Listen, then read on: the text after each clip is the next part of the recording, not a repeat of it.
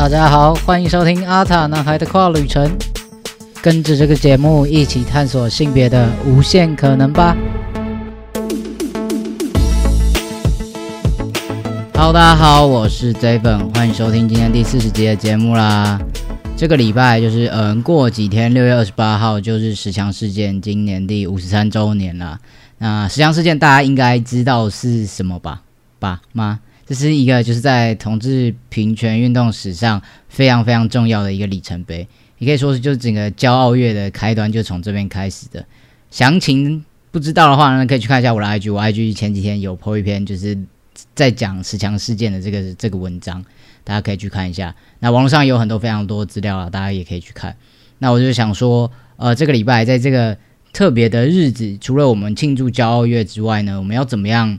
去？记得这个事件，因为其实好像现在已经过了五十几年，好像其实慢慢越来越多 LGBT 族群的人已经诶，好像不太知道这是什么事情了。所以我就想说，我可以来跟大家分享一下我看了这些跟持枪事件有关的电影或者短片之后的一些心得啊，然后也跟大家稍微简单介绍一下。那我在我在准备这一节的时候，我就灵光乍现，想到诶。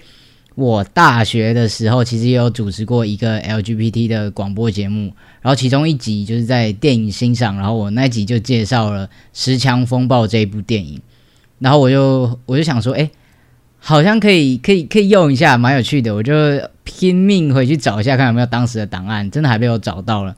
所以我就想说，今天就请重金请出小 Devon 来跟大家介绍一下《十强风暴》这部电影，也让大家听一下我。当年就是我还没有 HRT 之前的声音。那如果大家有什么有看过相关十强事件相关的电影啊，或任何的影视作品等等的，都非常欢迎再介绍给我。好啦，那今天就是一个电影欣赏特辑啦，准备好了吗？我们要出发喽！在请小 Devon 出来之前，先简单介绍一下那时候背景好了，因为其实《持枪风暴》这部片是二零一五年的时候出来的，然后那时候就是。第二届的酷儿影展，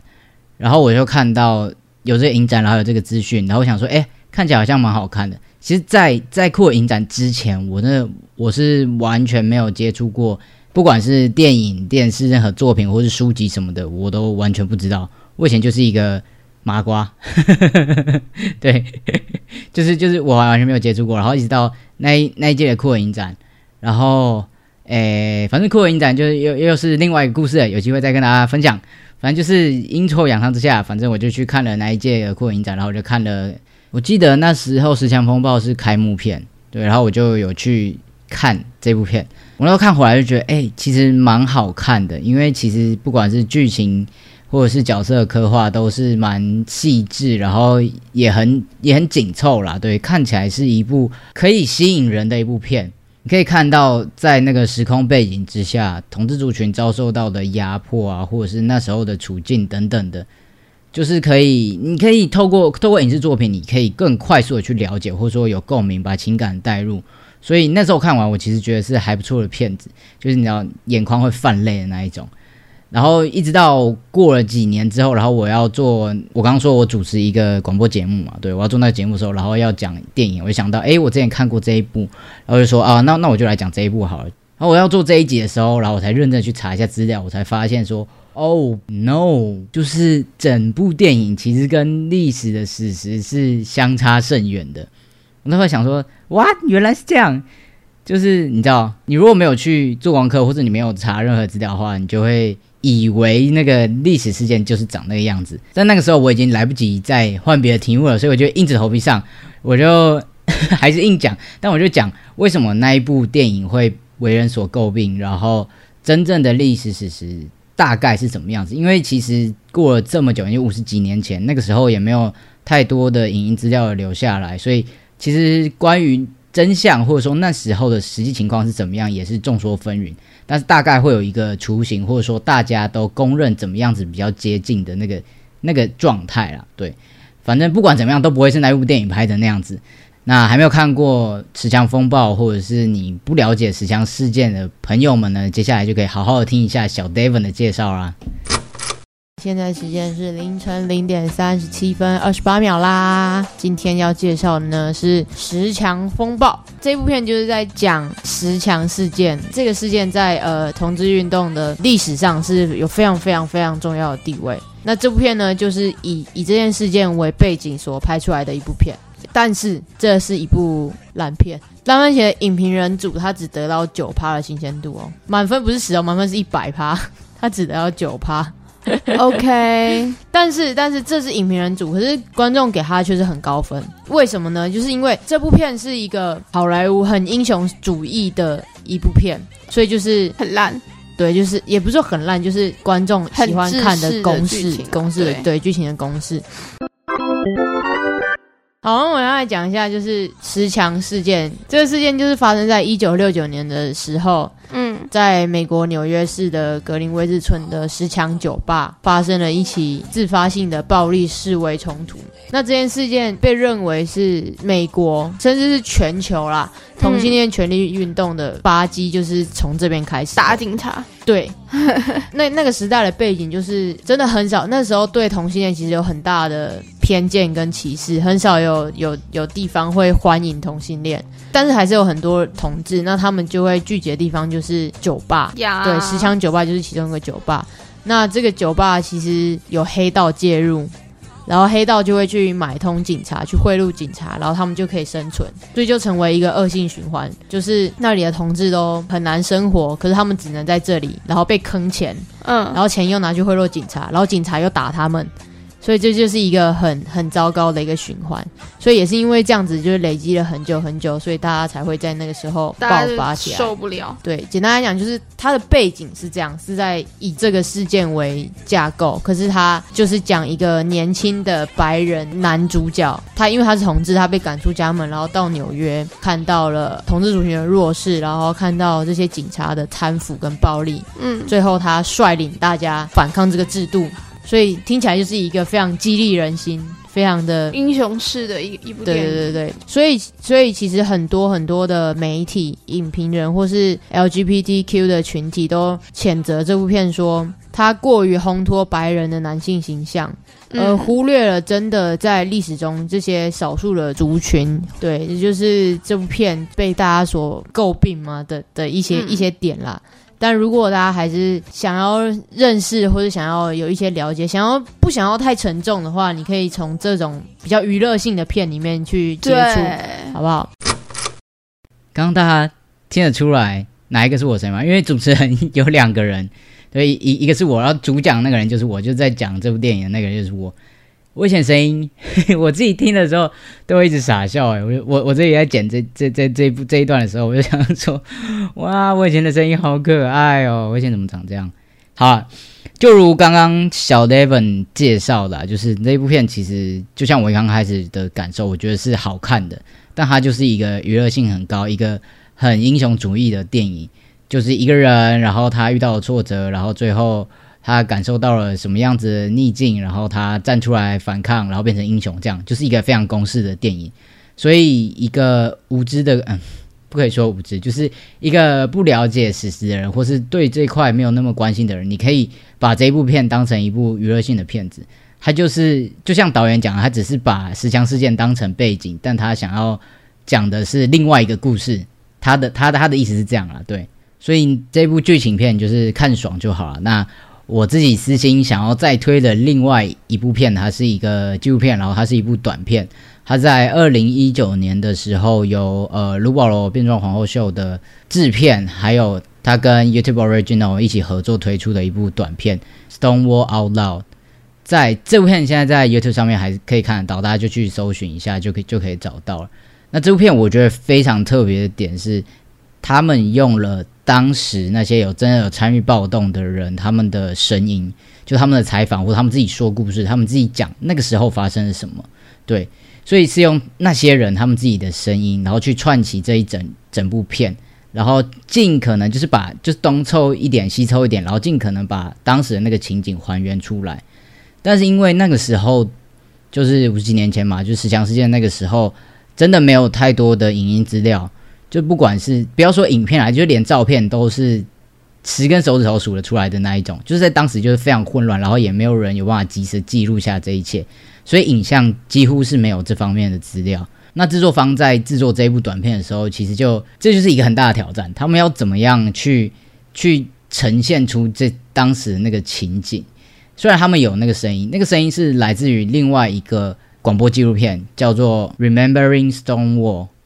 就这这个广播纪录片，它有点像是 p 就像我们现在听 p o c a s t 它其实就是用声音组成的。这是第一个，就世界上第一个在记录十强事件的纪录片，不管是声音，就是任何媒材上面的，它是第一个就对了。可它是用广播形式的，那他采访各式各样的人，就像是那时候也有带队进去临检的警察。然后有誓死抗争那些变装皇后们，然后也有一些女同志或男同志的 couple，然后还有各式各样的人，一些平权运动者等等的，就是各个角度、各个面向的人，他都去采访，然后把他们声音记录下来，再把他们编在一起，尽可能的去还原当时候那个情景。这个广播纪录片是在十强事件二十周年的时候播出的，但它始终就是只有声音嘛，所以后来就是这一部新的 Out Loud，他们在要做新的记录短片的时候，就一直在思考要怎么样让它具象化，让它怎么影像化。所以后来他们就选择了一个方式，就是请一些演员来演绎那个时候的那些重要的历史性的人物，他们当时的那个情景。可以可以理解我在讲什么？我刚刚就是讲的很拗口，就他们请一个演员，然后去演他，去对嘴就对了。因为因为原本的声音就是只有只有声音嘛，他没有影像，所以他就请演员然后来对嘴，好像他就是那一个人一样。大家看短片的时候就会看到有一个人，好像是他真的在采访，但他其实在对嘴，然后声音是当年的那些真的是有参与运动那些很重要的人们他们的声音。其实我觉得这一个这个方法超酷，而且我觉得很很棒，它有很多不同层面的意义。我看到的时候其实有点。有点惊，就是我我我没有想到可以这样子做，因为我我查资料之后查了很多，但是都没有真的就是没有当年石墙事件的任何影音的资料。但这一部片它竟然有画面，然后我我我我原本还很好奇他们到底怎么搞的，结果后来还是用对嘴，对嘴这件事情非常非常的玄妙，因为我们知道就是虽然石墙事件真实是怎么样是众说纷纭，但是最为人所知的一个版本是。当时丢第一个石块的是一位变装皇后，然后一直到后面的后面几天、后面几年的那些抗争事件里面，也都可以看到这些变装皇后的身影。所以，其实变装皇后们在当年的这个平权运动上面是有非常非常重要的一个位置，他们就是促成了很多很多事情。所以，变装皇后也是在这一部纪录片里面非常想要传达的一个事情。那对嘴这件事情，又是在整个。变装皇后变装表演里面最重要的精髓，也是每个皇后她们必备的基本条件，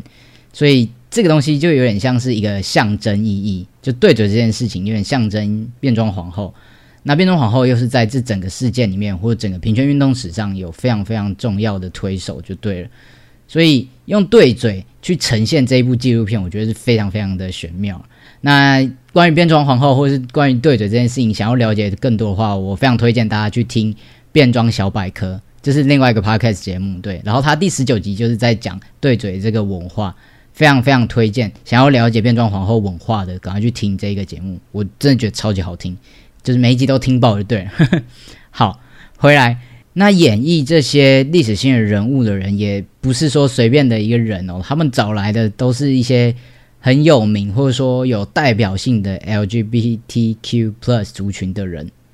有男同志、女同志，或者是一些出柜的名人等等的。其中就像是有呃 RuPaul 第三届的冠军 Raja，还有我觉得跨男可能应该都会知道的一个美国拉丁裔男模 Death Ashley，他真的超帅，哎，身材超好。大家赶快去，不知道了，赶快去追踪他，赶快去看，赶快去找来看就对了。他真的超帅，我在我在纪录片里面看到看到他的时候，整个下风，就是对他里面有各式各样，或者说各式各样，就是各个族群、各种 LGBTQ plus 面貌的人都在里面。那这一点，我又觉得他更多了一个层面的意义，就是他请来了现在现在社会这些比较有代表性的。LGBTQ 的人去演那一些参与运动的非常历史性的人物，所以透过声音用对嘴的方式，好像串联起了这横跨五十年的一个运动的能量。就是我我觉得有一点点像是传承嘛，可以可以这样讲，就是它不只是记录下了当时的声音，也不只是完整的讲了十强事件这个故事，更多一点点的是，它可以让新一代的 LGBTQ 的人去认识当时的那个事件，认识当时的那些历史性的人物，然后我们可以接着再传给下一代，可以让这个事件一代一代的流传下去。就是我觉得这个这个这个方式或这个呈现的样子是非常美好的。好了，我但我但我觉得以上都是我个人的一个想法。反正我觉得这一整部片看起来是你可以看到很多元的角度，因为他有找警察，有找当时在酒吧工作的人，然后有运动的人，所以有各式各样的角度、不同的观点，然后去拼凑出这样一个尽可能完整的一个故事。那又用一个很很。巧妙的方式去完成这部影片，那我觉得是，不管是它的象征意义啊，或者它实质上说了这样的故事，留下这样子的声音，我都觉得非常非常的棒。那就推荐给大家，这部片叫做《Stone Wall Out Loud》，在 YouTube 上可以搜寻得到。然后包括我刚刚前面提到《十强风暴》或是《Stone Wall Out Loud》，它使用的那个音档来自于《Remembering Stone Wall》嘛，对，所以这一些资讯我都会放在这一集的资讯栏。那有兴趣的朋友，赶快去找来听，找来看。然后变装小百科也赶快去找来听。对我觉得真的这些都是非常非常值得大家去关注、去留意的。好啦，那这一集大概就小小的、简单的分享了一下我几年前看的《石枪风暴》跟后来的这个纪录片。我相信，呃，石枪事件还有非常多的影音作品。那如果大家有看过任何新的，或是你觉得看完这些有什么样的心得，都非常欢迎在留言告诉我哦。那今天就先到这边啦，不要忘记订阅我的 YouTube 频道，还有 Podcast。那我的 Instagram 也要追踪追起来哦。阿塔男孩的跨旅程不定期出发，我们就下一集再见啦，拜拜。